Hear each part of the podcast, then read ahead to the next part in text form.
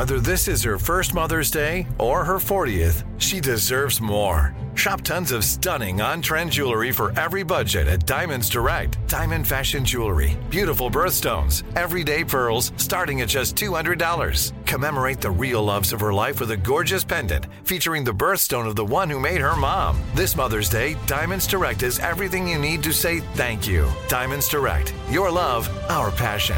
Online at diamondsdirect.com. Enjoy all your favorite sports like never before at BetMGM. Signing up and playing is so easy. Simply sign up using code Buckeye and receive up to $1,500 back in bonus bets if you don't win your first bet. When you register with BetMGM, you can get instant access to a variety of parlay selection features, live betting options, and the best daily promotions in the business. And with BetMGM at your fingertips, every play and every game matter more than ever. Place your moneyline, prop, and parlay bets with the king of sportsbooks today. Sign up using code Buckeye and receive up to $1,500 back in bonus bets if you don't win your first bet. That's right, up to $1,500. Again, sign up using code Buckeye and receive up to $1,500 back in bonus bets if you don't win your first bet. BetMGM and GameSense remind you to play responsibly. 21 plus and present in Ohio. Subject to eligibility requirements. Rewards are non-withdrawable bonus bets that expire in seven days. Gambling problem? Call 1-800-GAMBLER in partnership with MGM Northfield Park. That's 1-800-GAMBLER. You know you've got a comeback in you. When you take the next step, you're going to make it count for your career, for your family, for your life. You can earn a degree you're proud of with Purdue Global. Purdue Global is backed by Purdue University, one of the nation's most respected and innovative public universities. This is your chance. This is your opportunity. This is your comeback. Purdue Global, Purdue's online university for working adults. Start your comeback today at purdueglobal.edu. Are you still searching for your perfect place to call home? Well, now is the time to buy at Fisher Homes. If you're looking to move in before the end of 2024, May could be your last opportunity to start building your dream home and close before the year's end. If you're hoping to move in even sooner, Fisher Homes also has homes that are move in ready and waiting for you, where you can start enjoying the benefits of homeownership even faster. Schedule your personal tour with a new home advisor today at FisherHomes.com and make this spring the season you find your perfect home sweet home.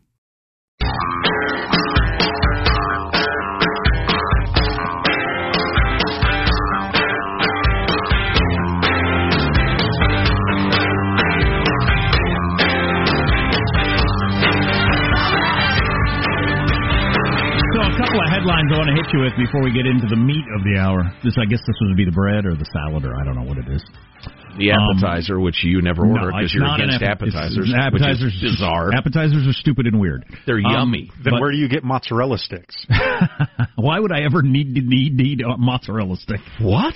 Why Um, would I ever need to see a butterfly or a beautiful painting or hear a song? What is this? You live in a dark world, sir. A world with no mozzarella sticks. So I don't know if you saw what uh, happened in Minneapolis last night, but it was ugly. I mean, Oh. man, the fire at its height and the protests and everything like that. Well, Um, it, uh, protests and riots, which of course the media reports as protests. I saw people protesting half a dozen big screen TVs right into their car.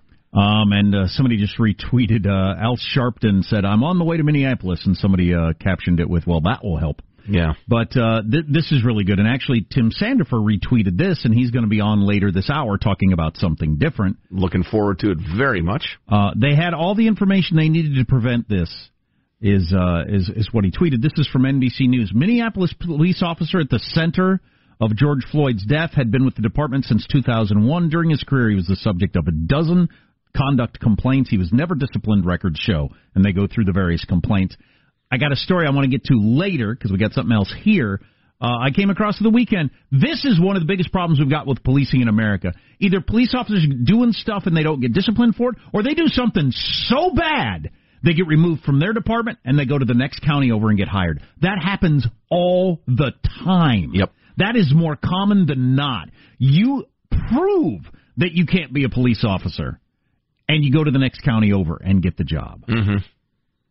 I, have qualified applicants that want it Right. for some reason. Right. It's disturbing, but anyway, more on that coming up. Uh, yeah, yeah. Meanwhile, it's it's routine to have false uh, claims of brutality against uh, peace officers, and so the whole thing is it's it's difficult. And we need to do a better job at it, though. So uh, nothing speaks louder than a politician's own words. If you're, you know, young and naive, perhaps you don't realize that they flip flop back and forth depending on who's in power. But you might find this interesting. It is uh, uh, Jerry Nadler, the obnoxious. Well, I'm being prejudicial here, aren't I? I'd say obnoxious is, yeah. Yeah. Well, I'm. I get to be. Well, sure you do. Yeah. He's obnoxious. He's a he's a lying piece of garbage. Jerry Nadler. He was the head of the Judiciary Committee. Schiff is intelligence. Nadler's judiciary. So he was the the the the the, the weeble, the troll. wow, body shape. Wow, you're really working in the most base way. Yes, I am, and and, and happy to be. Uh, who's running a lot of the impeachment hearing crap that you watch? But here he is talking about uh, uh, ballots and ballot security point, and I yield to Mr. Nadler. Thank you. I just, uh, it's a very tempting point. I just, as a very experienced, practical politician from New York, I feel constrained to observe that in my experience in New York, uh, paper ballots are extremely susceptible to fraud.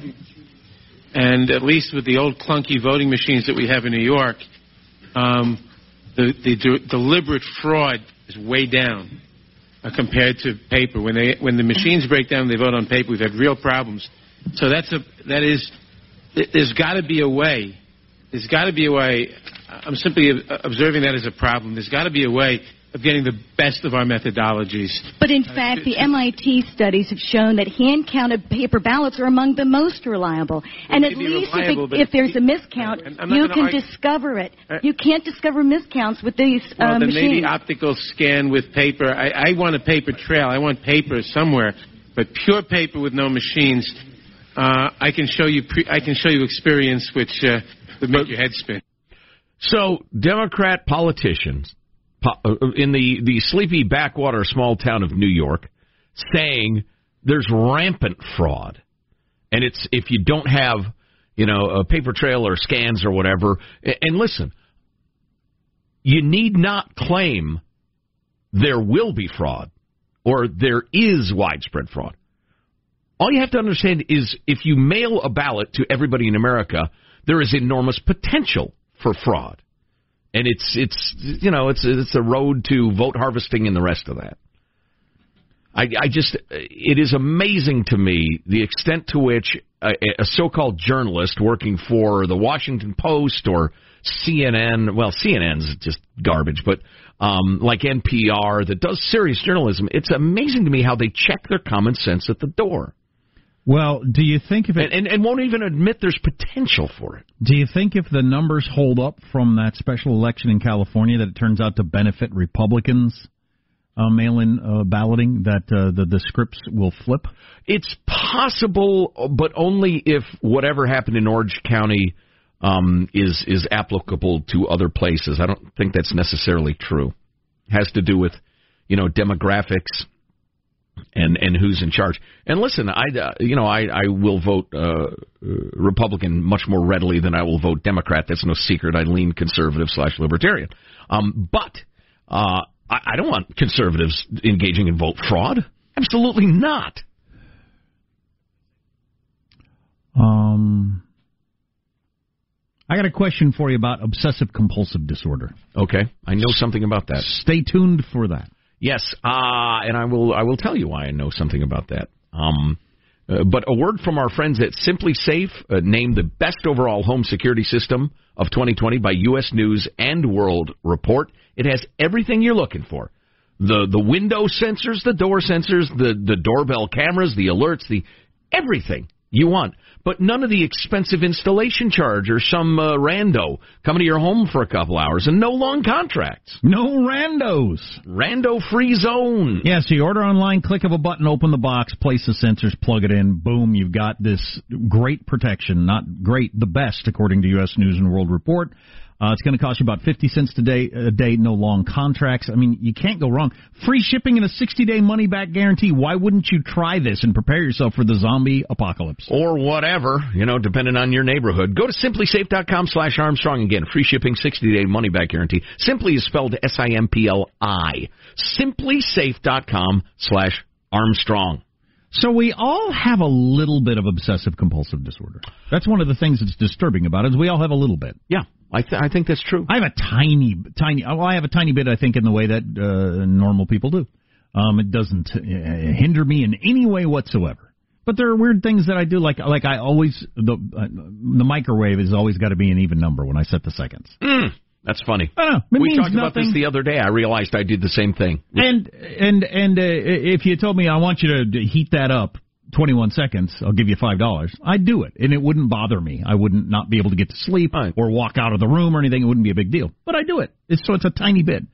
But my son has got it a lot, and it manifests itself in different ways all the time. And it's just it's it's amazing. Those of you who like have dealt with it your whole lives, I can't imagine. And and uh, uh, we had a coworker who had it pretty bad, and he it wrote runs in my family. I have multiple family members who deal with it for whatever reason. Is there a um, uh, uh, one that stands out? A particular portion of it that stands out in your mind as being? Uh, does it hold anybody back from being able to live their lives? Uh, doesn't help. Yeah, doesn't help. Yeah, like so, sometimes my son can't leave the house. I mean, that's one of the biggest ones. He can't go outside. He can't. He can't go outside, and he just can't make himself do it. It's it's it's, it's hard for me. I have to conceptually take it in because mm-hmm. I I can't imagine it. I can't imagine not overcoming my mind and saying, "Well, of course you can go outside." That's yeah. ridiculous. But it it happens to him, and uh, and I know lots of you listening. It happens to, but with all kinds of different things.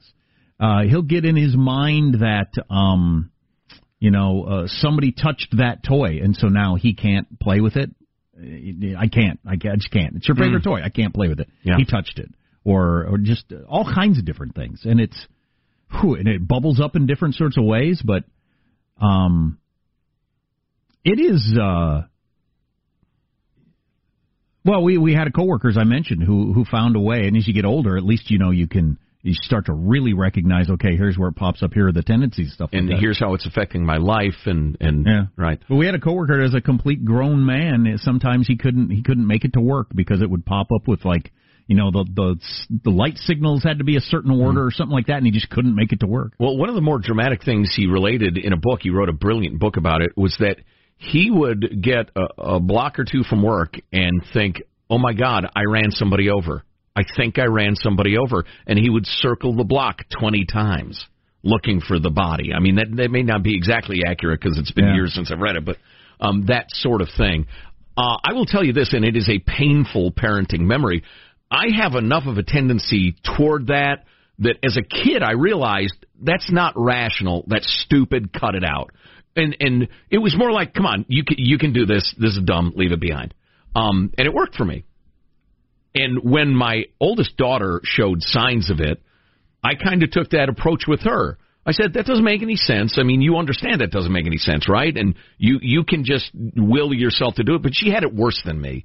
And so instead of responding to that, she started hiding it and not coming to me for help with mm. it, which is enormously painful to me looking back. Um, cuz she thought I would give her the uh, come on, pull yourself up by your bootstraps uh, speech because it worked for me. Um, so you know, if somebody has it bad, they need more help. Oh, I would have done ex- cut it out. I would have done exactly the same thing if I weren't married to a person who was a psychology major and dealt with kids who had had that in their life. Yeah. I well, mean, I'm married to a banker, so they're very good at keeping track of their finances, but, but not so good at their OCD. But uh, the thing I notice is that it makes it like close to impossible for the household to function yeah. if somebody's got it really bad. I mean, because he can't function, and then we can't function around that, and it's just.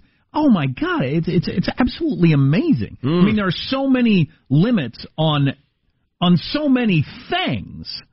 Um, the number of this, the the amount of time of that, the temperature of this, the feel of that, the can you go outside? You can't. Just all these things There are so many limits. It gets so constrained at some point. Just ah, what can you do? Yeah. I mean, it's it's really amazing. Yeah. Um, well, and, and the human to, brain is fascinating. To save people the trouble of writing emails and or texts, yes, both of us are aware of uh, counseling and or pharmaceuticals designed to help with this sort of thing. Oh, perf- shut perfect, up! I'm not interested perfectly. in your opinion. Well, that's no, my, that's my response. Joe's got the kind response. I've got the mean response. My response is thank you for wanting to help, but we're aware of it. Yeah, my response is shut up! I'm not interested in your opinion. But um, it, the human brain. Why would your Why would a human brain ever do that to you? I wonder if make it so you can't go outside. I wonder if it's one of those things that you know the scale just gets tipped a little too far. The guy who checked one more time to make sure there's not a saber tooth tiger in the cave, maybe he survived. right, exactly. You know, I'm going to check one more time. I don't know, or or check for ticks or whatever. I, the guy who obsessively checked for ticks didn't get Lyme disease. I don't know. I don't know. That's a wild guess. I heard about it. or maybe it's some freaking fertilizer that's universal, and, and and so anxiety and depression, and Parkinson's, and everything else is is higher now. I don't know. I'd heard about OCD my whole life, but I I didn't know all the different ways it can manifest itself. Like you just can't wear shoes. You just can't wear shoes. You can't. Mm. You're not. You're just not wearing socks and shoes now. Hmm. Well, then how do you function in the world? Well, if you're a kid, you can, but I don't know what you do when you get older. Unless you, you become tour, a swimmer? Tour with Jimmy Buffett. exactly. Move to a beach town. Yeah. Yeah. Yeah. How about flip flops? Can we start there? Baby steps. Yeah. Yeah. But uh, it's mm. it's absolutely amazing. Um uh and there are drugs but they don't all work and they all have side effects. Right. So. Right. Yeah. Tough stuff. Our text line is 415-295-KFTC. I'm going to dig up that story about the policing thing, which is really interesting. How bad cops move from from uh, they just move to another job and get hired again. Mm-hmm. Oh, really, really troubling. Among other things on the way. Armstrong and Getty.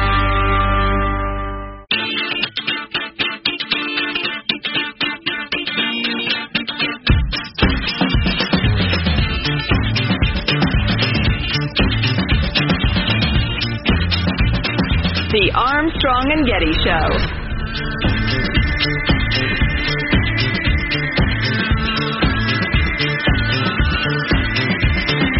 CHP officer trying to push his way through the traffic. Oh guy riding on the hood, guy on the on the uh, windshield dove off. Here comes another unit around as we widen out here. You can see this one person here. That's the one who was on the windshield. Oh uh, came flying off as the officer drove away. And now here we go. Here we're going to This is going to be a bad thing.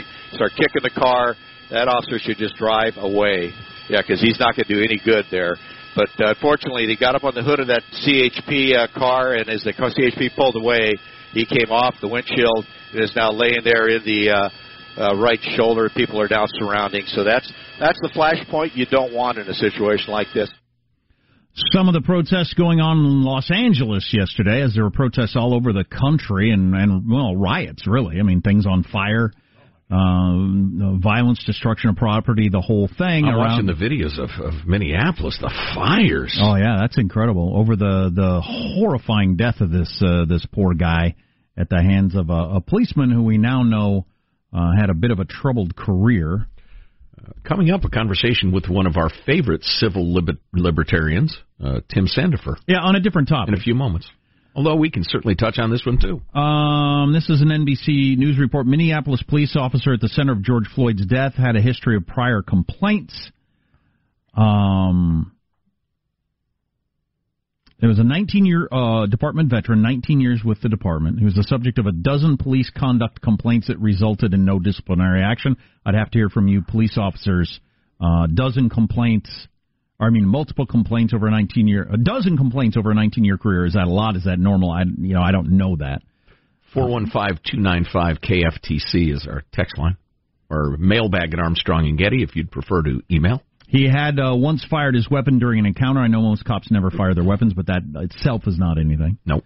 Uh, the officer Derek Chauvin and uh, three fellow officers were fired uh, almost immediately upon the, this story breaking.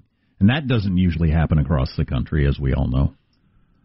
Um, Although the fact that the guy who did the uh, neck kneeling is not yet been apprehended is the cause of a great deal of right. the anger in Minneapolis and elsewhere. Yeah, calling for him to be arrested, etc. To be the subject of a dozen complaints over a two-decade career would would appear a little bit higher than normal, said Mylan Mason, a retired Minneapolis Park police officer and longtime police training expert for the state of Minnesota.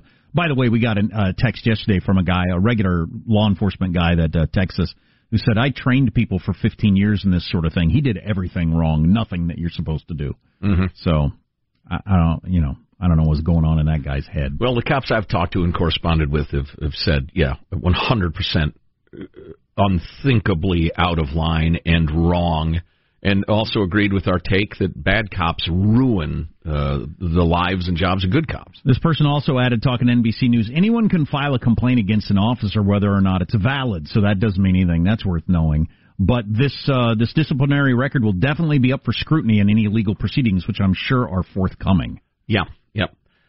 Plenty more to say about this topic in the rioting and the looting and the legit protests and, and the rest. We'll get to that. Uh, Tim Sandefur about job killing laws and a lot of good stuff coming up next. Armstrong and Getty.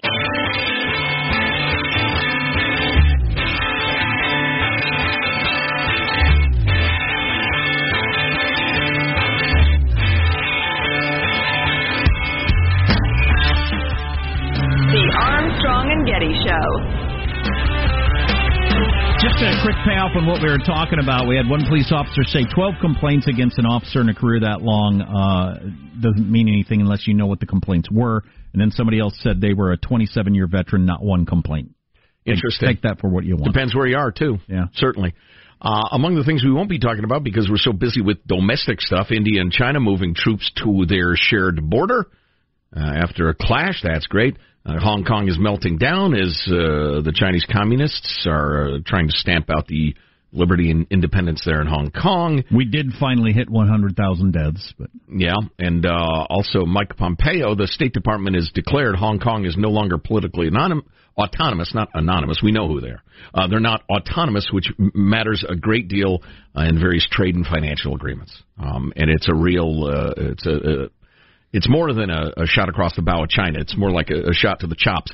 Um, and China, meanwhile, continues to militarize the South China Sea. So, golly gee, the world not polite enough to stop doing what it does while we deal with the COVID. On a completely different topic, this is so hot in your blue and purple states, often pushed by the unions, these laws that outlaw uh, gig work, essentially. And uh, Tim the Lawyer Sandefur, longtime uh, friend of the Armstrong and Getty Show. Tim is the Vice President for Litigation for the Goldwater Institute and the author of a number of great books, uh, which we will tell you about uh, you know later and via the website. Tim joins us. Hey, Tim, how are you, sir? Hey, I'm just fine. Thanks for having me back. Oh yeah, it's it's always a pleasure. Uh, we have a number of civil liberties type issues we'd love to pick your brain on today, but we know you uh, you at the Goldwater Institute have joined in the fight against uh, California's notorious AB5. Tell us about it. Yeah, so AB5, for those who, who don't know, is this state law that, that requires people who would prefer to work as freelance workers to instead be classified as employees. And that's a bad thing for a couple of reasons. One is it deprives people of their own freedom of economic choice it's really it's always amazed me how the left likes to call itself the party of choice when in fact it's devoted to depriving people of the freedom to choose when it comes to their economic circumstances. Can I just can I just jump in that that uh, just for people that might not think of freelance workers who are those? That's like your Uber drivers, wedding photographers, people that deliver newspapers, musicians, journalists. Yeah, a lot of those people. But back, back to Tim and these and these people prefer to work freelance for a number of reasons. One is because you know, like with musicians, that's just the nature of their work. They travel around, they play, perform here and there. It doesn't make sense for them to work as an employee for a particular corporation or something. And the other thing is that that costs a lot of money full um, on staff employment status is very expensive and time consuming. It requires a lot of paperwork. It requires all sorts of benefits and, and expenses. And here's T- Tim's rule of economics number two is you don't help people by making it more expensive to hire them. That's what AB5 and laws like that do is it makes it more expensive to to to give people jobs. So naturally enough, the result is going to be more unemployment and more difficulty for people who want to work part-time or want to work on a freelance basis. And you know, Joe, you said that this is being pushed by unions. That's absolutely true. What what we've seen in the past 15 years or so is union representatives elected to to government passing laws that put heavier and heavier burdens as a government matter on non-union employees in order to try and price them out of the market so as to inf- to force businesses to resort to union labor instead. It's like putting your thumb on the scale, or except it's an incredibly massive thumb. And one of the big problems with AB5 is it, it even applies to journalists, to writers, and puts a quota on how many articles a journalist, a freelance journalist, can submit to a journal before that person has to be put on staff. You're allowed to submit 35 articles to a newspaper, and after that, you have to be hired on full staff. So what's happened then is the newspapers have hired all these people, you right? You forced the newspaper to provide them a full time job they can support a family on. Good on them especially because you know everybody knows what how the the newspapers are are just rolling in the dough right now. The newspapers are just financially so solvent that this couldn't possibly be a problem for them, right? Well, of course that's ridiculous. In fact, the not only does this hurt the media generally, but it particularly hurts small scale papers like alt weeklies and small community papers that very heavily rely on freelance contributors because they can't afford to hire on full staff. Well, what does that mean? That means that your establishment media is protected in a way that your non establishment media isn't. The freelancers tend to be the people who do the stories that the, the mainstream establishment media doesn't do for whatever reason, either because they're afraid to or because there's just no money to be earned in it or whatever. Whereas freelance journalists tend to smoke, focus on small communities and, and important investigative anti-government work, things like that are really important to our to free speech. And AB5 restricts that, basically censors it. Now, this is a law in Cal Unicornia, but again, we want to emphasize to people across the country that this is this is a movement. It is a trend. Perhaps you've heard about the move to unionize McDonald workers and, and that sort of thing. Uh, what do we know about the Lorena Gonzalez, the uh, legislator who uh, who championed this thing? Well, you know, she is an ideological pro union person. She believes the ancient, worn out, obsolete canard that unions speak for the little guy. In reality, of course, unions are big faceless corporations that exploit workers for their own private profit. But she's one, a rigidly ideological pro union person who thinks people should not get a job unless a union boss says they're allowed to and so she's go- uh, devoted to ensuring that employers find it more expensive to hire non-union labor. I call it reverse feather bedding. Back in the 1920s and 30s, there was this thing called feather bedding, where a union would force an employer to keep people on the staff who didn't need to be there. The most famous example is railroads were required to have uh, uh, firemen on in the the engine of a train, even though it was a diesel and there was no reason to have a fireman. That so that's called feather bedding.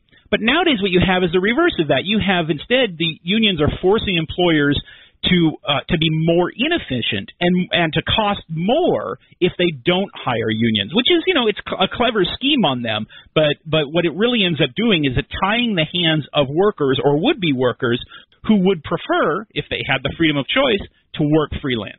Well, since the people in this room uh, and you, uh, theoretically in this room, this conversation are all in agreement on this, what is it that you're you're able to do about it? What, what's the headway you're making on ending this uh, ridiculousness?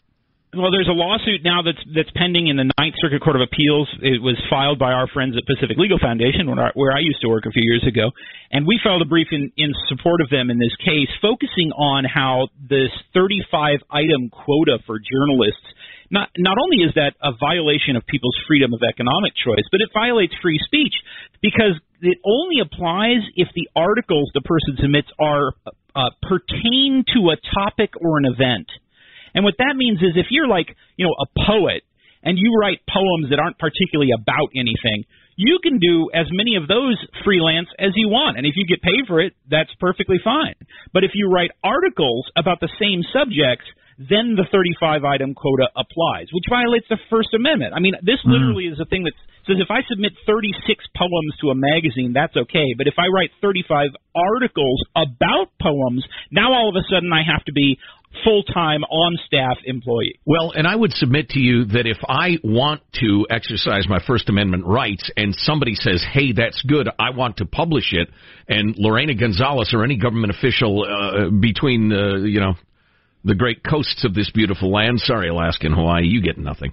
I kid. But the idea that any government official would say, no, you don't get to publish that in that place because you've already published enough.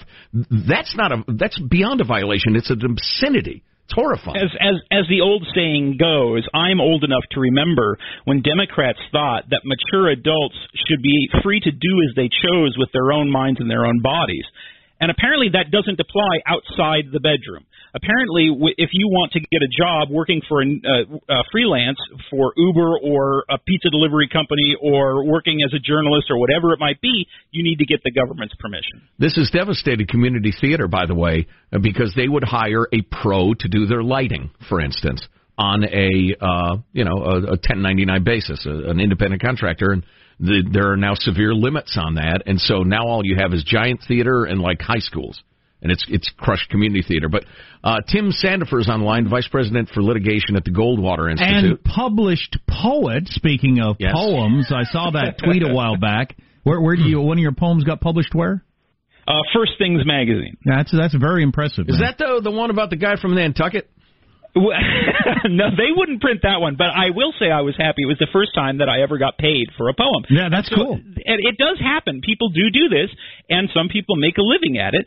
And you're a professional would, poet. That's that? that, you're a professional poet. That's awesome. Yeah, that's right. I can only do 34 more of them before I need the, the permission from the government of California. Good Lord, when you put it like that, my blood boils. Uh, Tim Sandefur, can you hang around for a couple of minutes? We'd like to do a little uh, civil liberties round the horn with you. Yeah, Looking forward to it. Don't go away. Armstrong and Getty.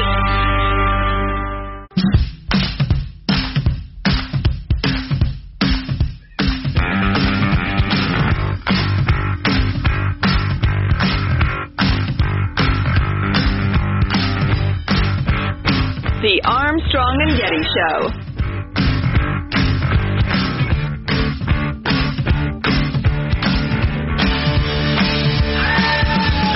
Jack Dorsey.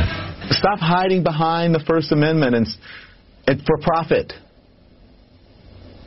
Stop doing it. Do the right thing. So that's Don Lemon saying, "Stop hiding behind the First Amendment for profit." What I just find a kind of a funny notion, but well, it's um, so horrible, it's absurd. It's it's it's horrifying and hilarious. It's horrifying. More, we've been talking about Twitter and Facebook, and the president's passing a resolution or signing something or whatever. I I, I don't know. But since we have one of the uh, leading thinkers, writers, speakers about free speech on the air with us. We thought we'd bring it up. Tim Sandefur, Vice President for Litigation for the Goldwater Institute. Tim, you following the whole uh, censoring and fact checking and uh, the rest on social media?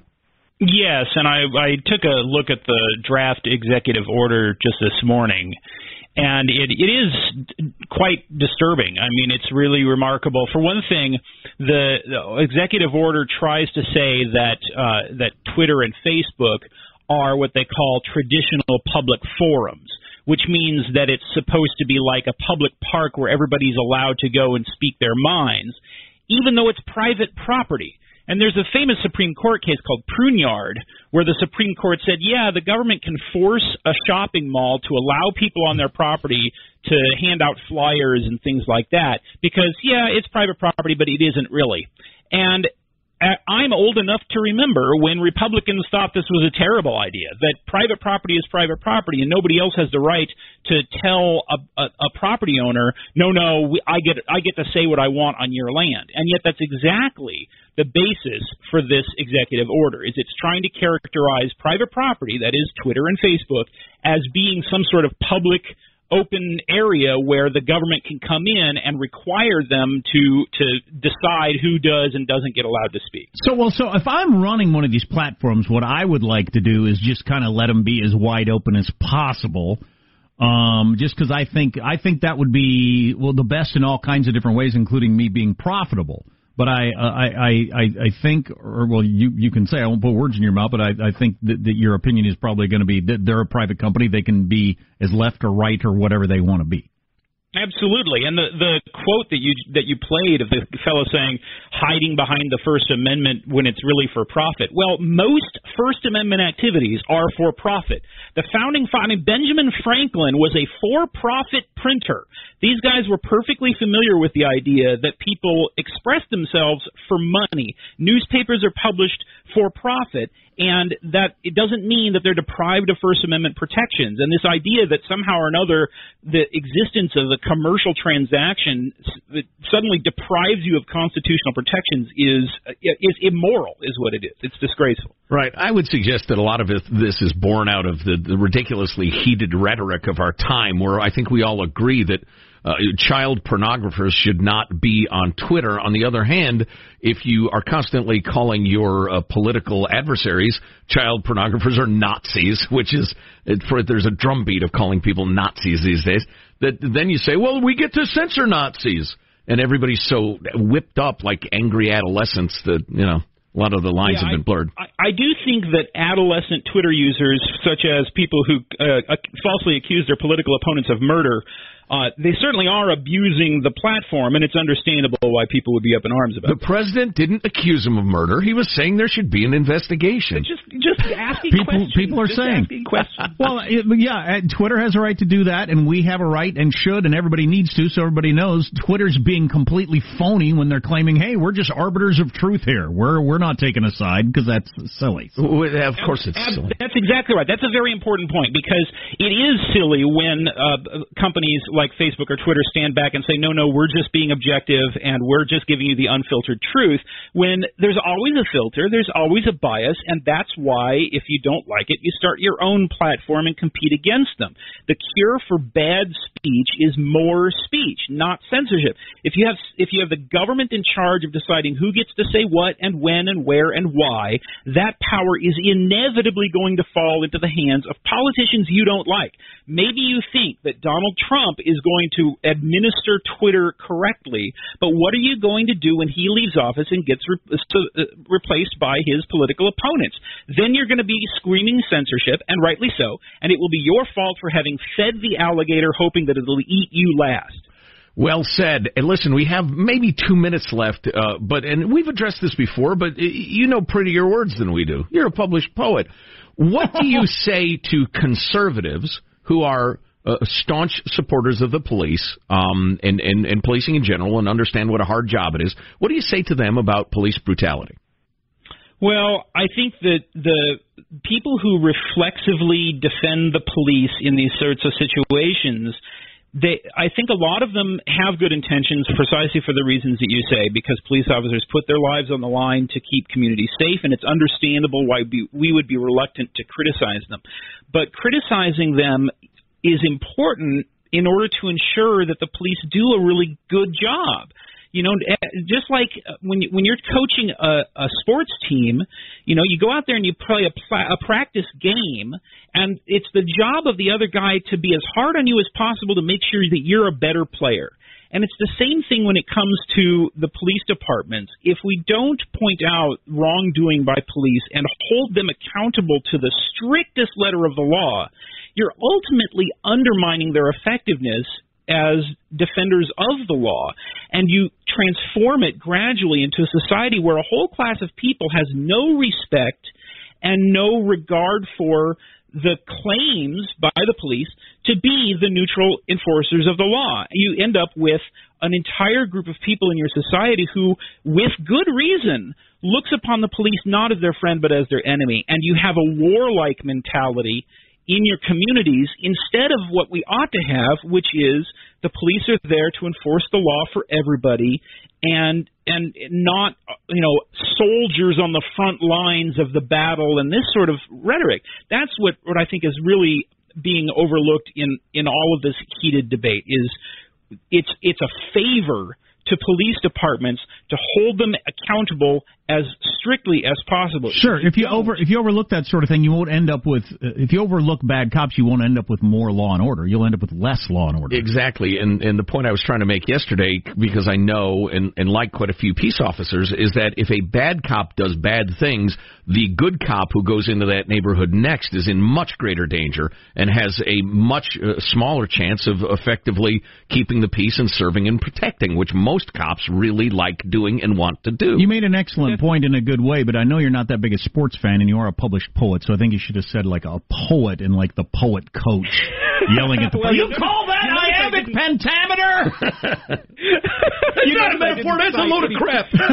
I didn't cite any particular sport because I was afraid I'd made a mistake. Yes. But we, no, Joe, you're exactly right. It's not. Not only is it bad for cops who go into good cops who go into communities that have been turned around by bad cops, but imagine that you're a good cop on the force and you see a bad cop getting away with it time and time again because of police unions, because of media attention, because of uh, weak need uh, officials and politicians in charge. The bad cop keeps getting away with it. How long does it take you to either quit or just stop trying so hard to be a good cop. Tim and Sandefur. So bad apple ruins Tim, the whole bunch. Right, Tim. I hate to jump in, but we're we're down to the bitter, bitter end. Tim Sandefur, Vice President for Litigation, the Goldwater Institute, author of a number of great books, including The Ascent to Jacob Bronowski and Frederick Douglass' Self-Made Man, which is the best thing I've ever read about Douglass. Um, Tim, thanks very much. Thanks, guys. Always great to talk. Very good as always. Yep. Yep. What kind of metaphor was that, Sandefur? Sorry, I'm trying to. that was to. a metaphor like a guy. I don't know. And Getty. Are you still searching for your perfect place to call home? Well, now is the time to buy at Fisher Homes. If you're looking to move in before the end of 2024, May could be your last opportunity to start building your dream home and close before the year's end. If you're hoping to move in even sooner, Fisher Homes also has homes that are move in ready and waiting for you, where you can start enjoying the benefits of homeownership even faster. Schedule your personal tour with a new home advisor today at FisherHomes.com and make this spring the season you find your perfect home sweet home.